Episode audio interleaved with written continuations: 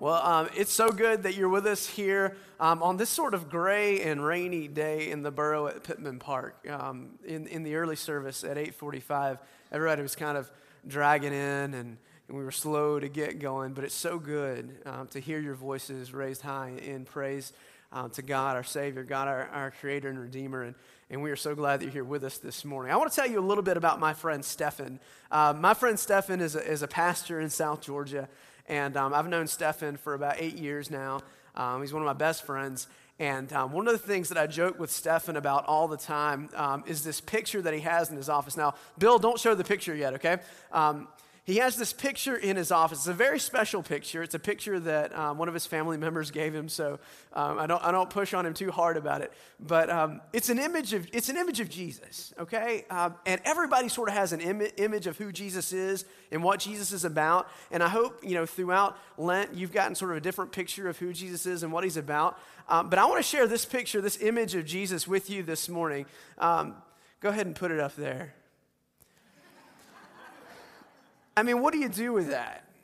You know, I mean, we have some warped visions of who we think Jesus is, right? I mean, here, Jesus is a boxer, right? In this corner, we have the Savior. Um, his, his right hand glove says mercy on it, okay? Um, what do you do with that image, right? People have, I mean, this isn't like the only print of this in his office. You can buy these online if you want them, okay? Um, this is an image that people have of who Jesus is. He's sort of in the corner fighting, um, you know, beating Satan up or sinners up, or I don't know what he's beating up, but he's, he's beating up something and he looks very determined. So that's one image of Jesus um, that we have. Uh, here's another image of Jesus. If you remember the movie Dogma, it came out when I was in, I think, high school, maybe early college. This is Buddy Jesus. Um, and Buddy Jesus, he's really cool with everything you're about right? Um, no challenge from Buddy Jesus. He's warm, he's affectionate, and, and he cares about you, but he, he doesn't necessarily care um, much more than, than about how you feel. Um, so this is, this is Buddy Jesus from the 90s, and that's an image that a lot of people have of Jesus, that he's sort of eternally for us. And if you ask him nice enough, I'm sure a, a Benz will show up in your driveway or something, or a million dollars in your bank account. I don't know. Uh, that's Buddy Jesus. Here's another image. This image is from like the 50s and 60s. Um, every church that I've been to um, in, in ministry, um, and probably in my life, has this picture hanging somewhere in the church. You might have to look for it a minute, but it's there. Um, and this is Jesus, um, and he's very white, as you notice, um, and he's he's sort of he's not looking at you. He's not looking down at the. He's sort of looking, sort of looking up. He's sort of ambivalent. Sort of doesn't care. It, it, feels like he doesn't care much in the picture. He's got some concern on his face. It doesn't feel real personal. These are all images of Jesus, and I point them out to you because we all walk around with these images of who Jesus is to us and what Jesus means to our life. What does life, death, and resurrection mean to us? And I hope that throughout this series, as you've heard these stories and you've asked this question, who is this man, that your image of who Jesus is and what Jesus is about has been challenged in some ways. Because as I said earlier, in John's gospel, Jesus is always meeting people right there in the middle of the mess of their life. In the middle of all the stuff they've got going on, Jesus meets them. This morning, we're going to talk about another story from John. It's in John chapter 11. Uh, it's a story about Jesus um, meeting uh, two women who are in grief and a man who is dead named Lazarus. So, if you will, flip open your Bibles, open up your um, iPhones, iPads to John chapter 11. And we're going to sort of walk through this story because it's a story that you need to hear. We're not going to read every verse, but we're going to read a big chunk of this chapter, or at least from verses 1 to 45. So, if you will, John chapter 11 says there, Now a certain man was ill, Lazarus of Bethany, the village of Mary, excuse me, the brother of Mary and her sister Martha. Mary, who was anointed, who anointed the Lord with perfume and wiped her feet with his hair, her brother Lazarus was ill. So the sisters sent a message to Jesus Lord, the one whom you love is ill. But when Jesus heard it, he said, this illness does not lead to death, rather, it's for God's glory, so that the Son of God may be glorified through it. Accordingly, though Jesus loved Martha and her sister and Lazarus, after having heard that Lazarus was ill, he stayed two days longer in the place where he was. Then after this, he said to his disciples, Let us go to Judea again. I've got a question for you. Um, if you have a sick friend and they send you a message and say, I'm sick, I'm not, I'm not like, I've got the cold sick, I've got a cough sick, but I'm really sick. Like, I'm sick that I think I'm going to die. What, what would you do? You get up and go, right? If you get a call like that from a dear friend that says, I'm sick to the point of death, it's, it's not looking good, you get up and you, you go. That's what we do, right? That's what I would do. Um, with, with my friend, my fans and my, my, my friends and my, I said family, that's what's going to come out. I've heard that commercial over and over again my family, my friends and family. Um, and for you guys, this is, this is what we do, right? But Jesus, he doesn't, he doesn't do that. He doesn't do that. Instead, he says, let's go to Judea again. And he goes, he goes off. He spends two days. And then he decides to turn back and head toward Bethany. This is what happened when Jesus arrived in verse 17. When Jesus arrived, he found that Lazarus had already been in the tomb for four days. He'd already been in the tomb for four days. Now, you remember that two days earlier, Jesus got the message, right? Or at least that's how the timeline seems to go, but it really should work like this. From where Jesus was to Bethany, around the place where Lazarus and his family lived, it was about a day's walk. So the messengers get the message from Mary and Martha to go find Jesus because Lazarus is sick to the point of death. They set out. It takes them one day to get to Jesus, okay? They give Jesus the message. Jesus says, I'm, This illness won't end in death, and he waits two days. And then from where he is, it's a day's walk back to Bethany. Does this make sense? The timeline make a little more sense now? All right, so four days have gone by, which means when Mary and Martha gave the messengers this message to send to Jesus, Lazarus was really sick. And by the time, by the time those messengers made it to Jesus, Lazarus was already dead. I mean, that's the timeline that we have here in this story. Jump back into the text. When Jesus arrived, he found that Lazarus had already been in the tomb for four days. Now, Bethany was near Jerusalem, some two miles away, and many of the Jews had come to Martha and Mary to console them about their brother. When Martha heard that Jesus was coming, she went and met him. She left where she was um, in the house and went out on the road to meet him while Mary stayed at home. Now, Martha said to Jesus, Lord, if you had been here, my brother would not have died. If you had been here, my brother would not have died. But even now, I know that God will give, give you whatever you ask of him. Jesus said to her, Your brother will, will rise again. Martha said to him, I know that he will rise again in the resurrection on the last day.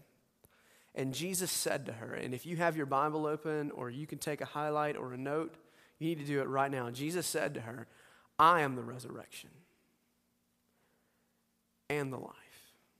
Those who believe in me, even though they die, will live. And everyone who lives and believes in me will never die. Do you believe this?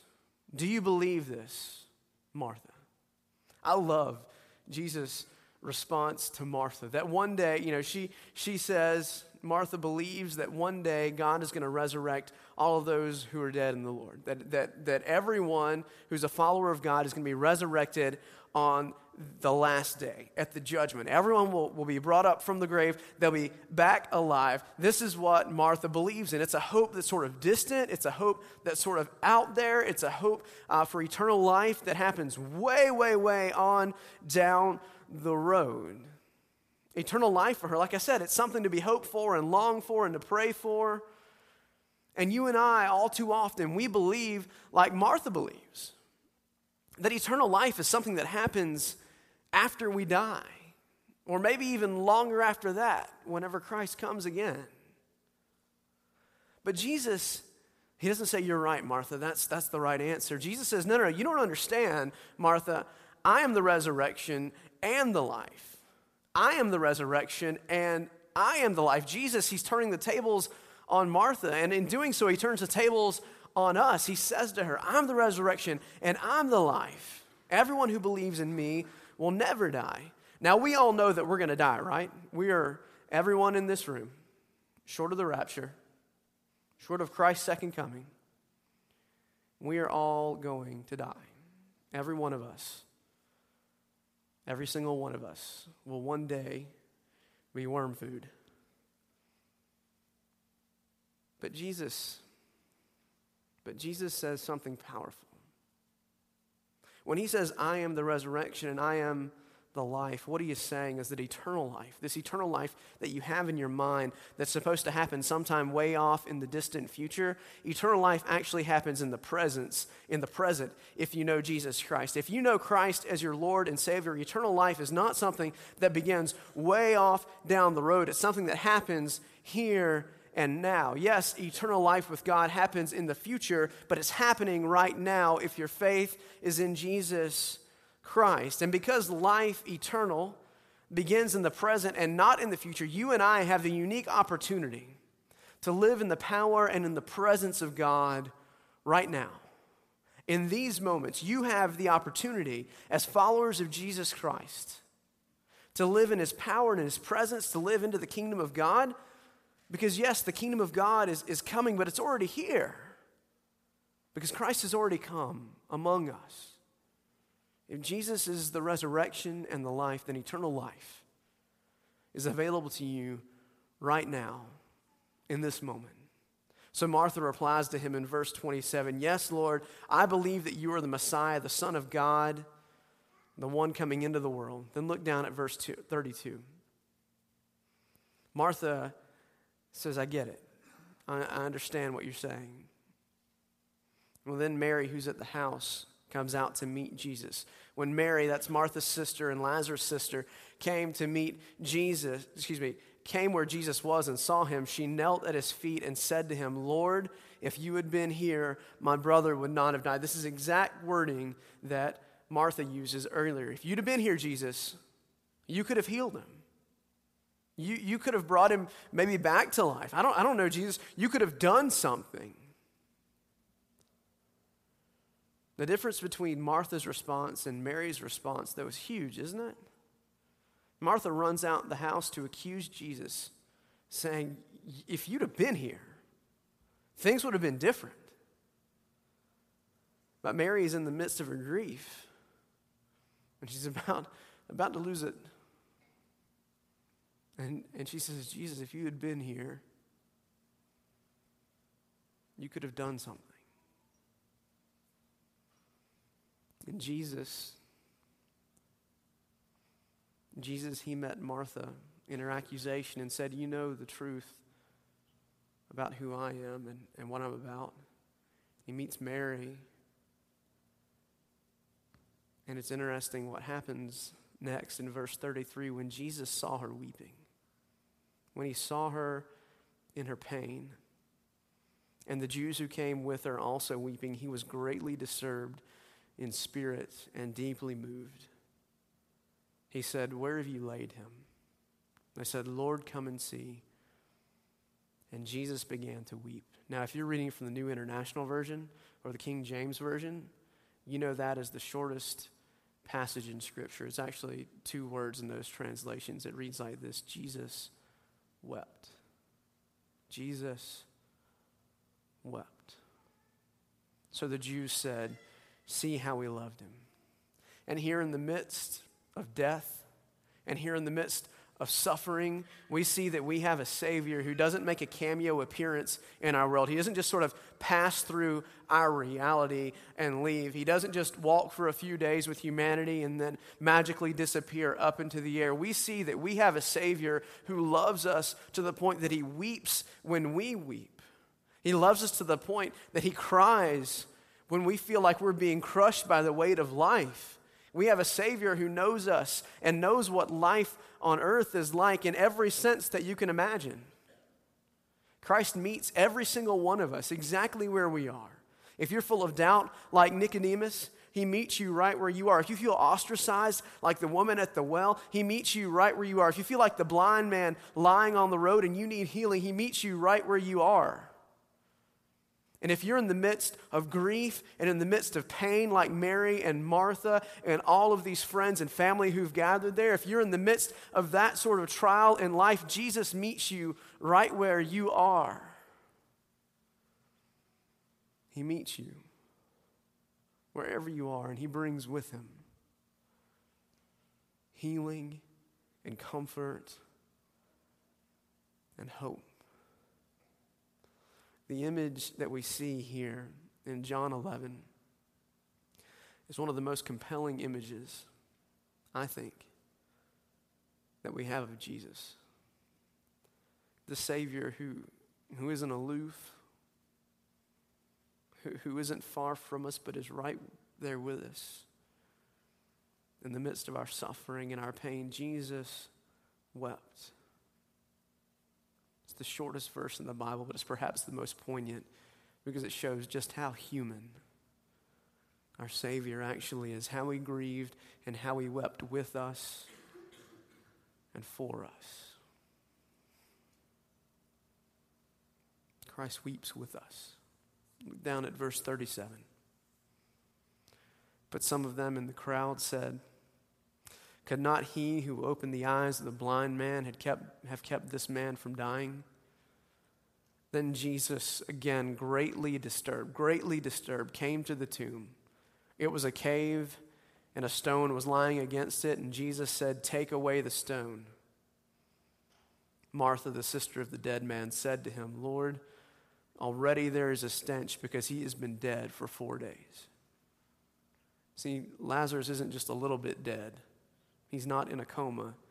He's dead, dead. This is the point that Martha is making that you can't open up the tomb because he really is dead, Jesus. You don't understand. He really is in there and he really is dead, Jesus. What could you possibly do for him now? We've never seen anyone who was dead come back to life. What could you do for Lazarus now? Jesus said to her, Did I not tell you that if you believed, you would see the glory of God? So they took away the stone, and Jesus looked upward and said, Father, I thank you for having heard me. I knew that you always hear me, but I've said this for the sake of the crowd standing here, so that they may believe that you sent me. When he had heard this, he cried with a loud voice, Lazarus, come out. And the dead man came out, his hands and feet bound with strips of cloth, and his face wrapped in a cloth. Jesus said, unbind him and let him go. Jesus, he calls Lazarus from death to life. He calls him out of the grave, a grave that he's been in, not for a minute, not for 10 minutes, not for a day. He's been in that grave for four days. He's been stuck in this place of darkness and cold for four days. And Jesus meets him. Jesus meets him like he met so many others, like he met his sisters. He meets Lazarus right where he is. And he says, Lazarus, come out. Come out of that darkness. Come out of that death. Come back to life. I don't know where you are this morning, but I know that there are at least a few Lazarus among us. Some of us have been taking, have been playing a game with life, pretending like we're alive, like we've got it all together, like everything's moving forward, like everything's okay. When the truth is, we're in a cold, dark place. A place where we can't see light and we can't see hope and we can't see anything but darkness. Jesus, the one who makes salvation real in the present and eternal life real in the present. Jesus, the one who meets you wherever you are, has the very same message for you that he has for Lazarus. And that is come out. Come out. And if you believe and you give your life to Christ, if you turn your whole self over to Him, I'm not, gonna, I'm not saying you're going to walk out of the grave and the rut that you may be walking in right now. It might take weeks, it might take months, it might take years, but I will tell you that our Savior is good to deliver on the promise that He makes, that eternal life is available to everyone right now in this moment. Even if you feel like you're too far gone or you're not good enough, or like you never be able to get out of this rut or this place that you've been stuck in or this grave. If that's you, you need to meet Jesus because he heals the blind and he cures the sick. But he also weeps for us and with us, and he knows our pain.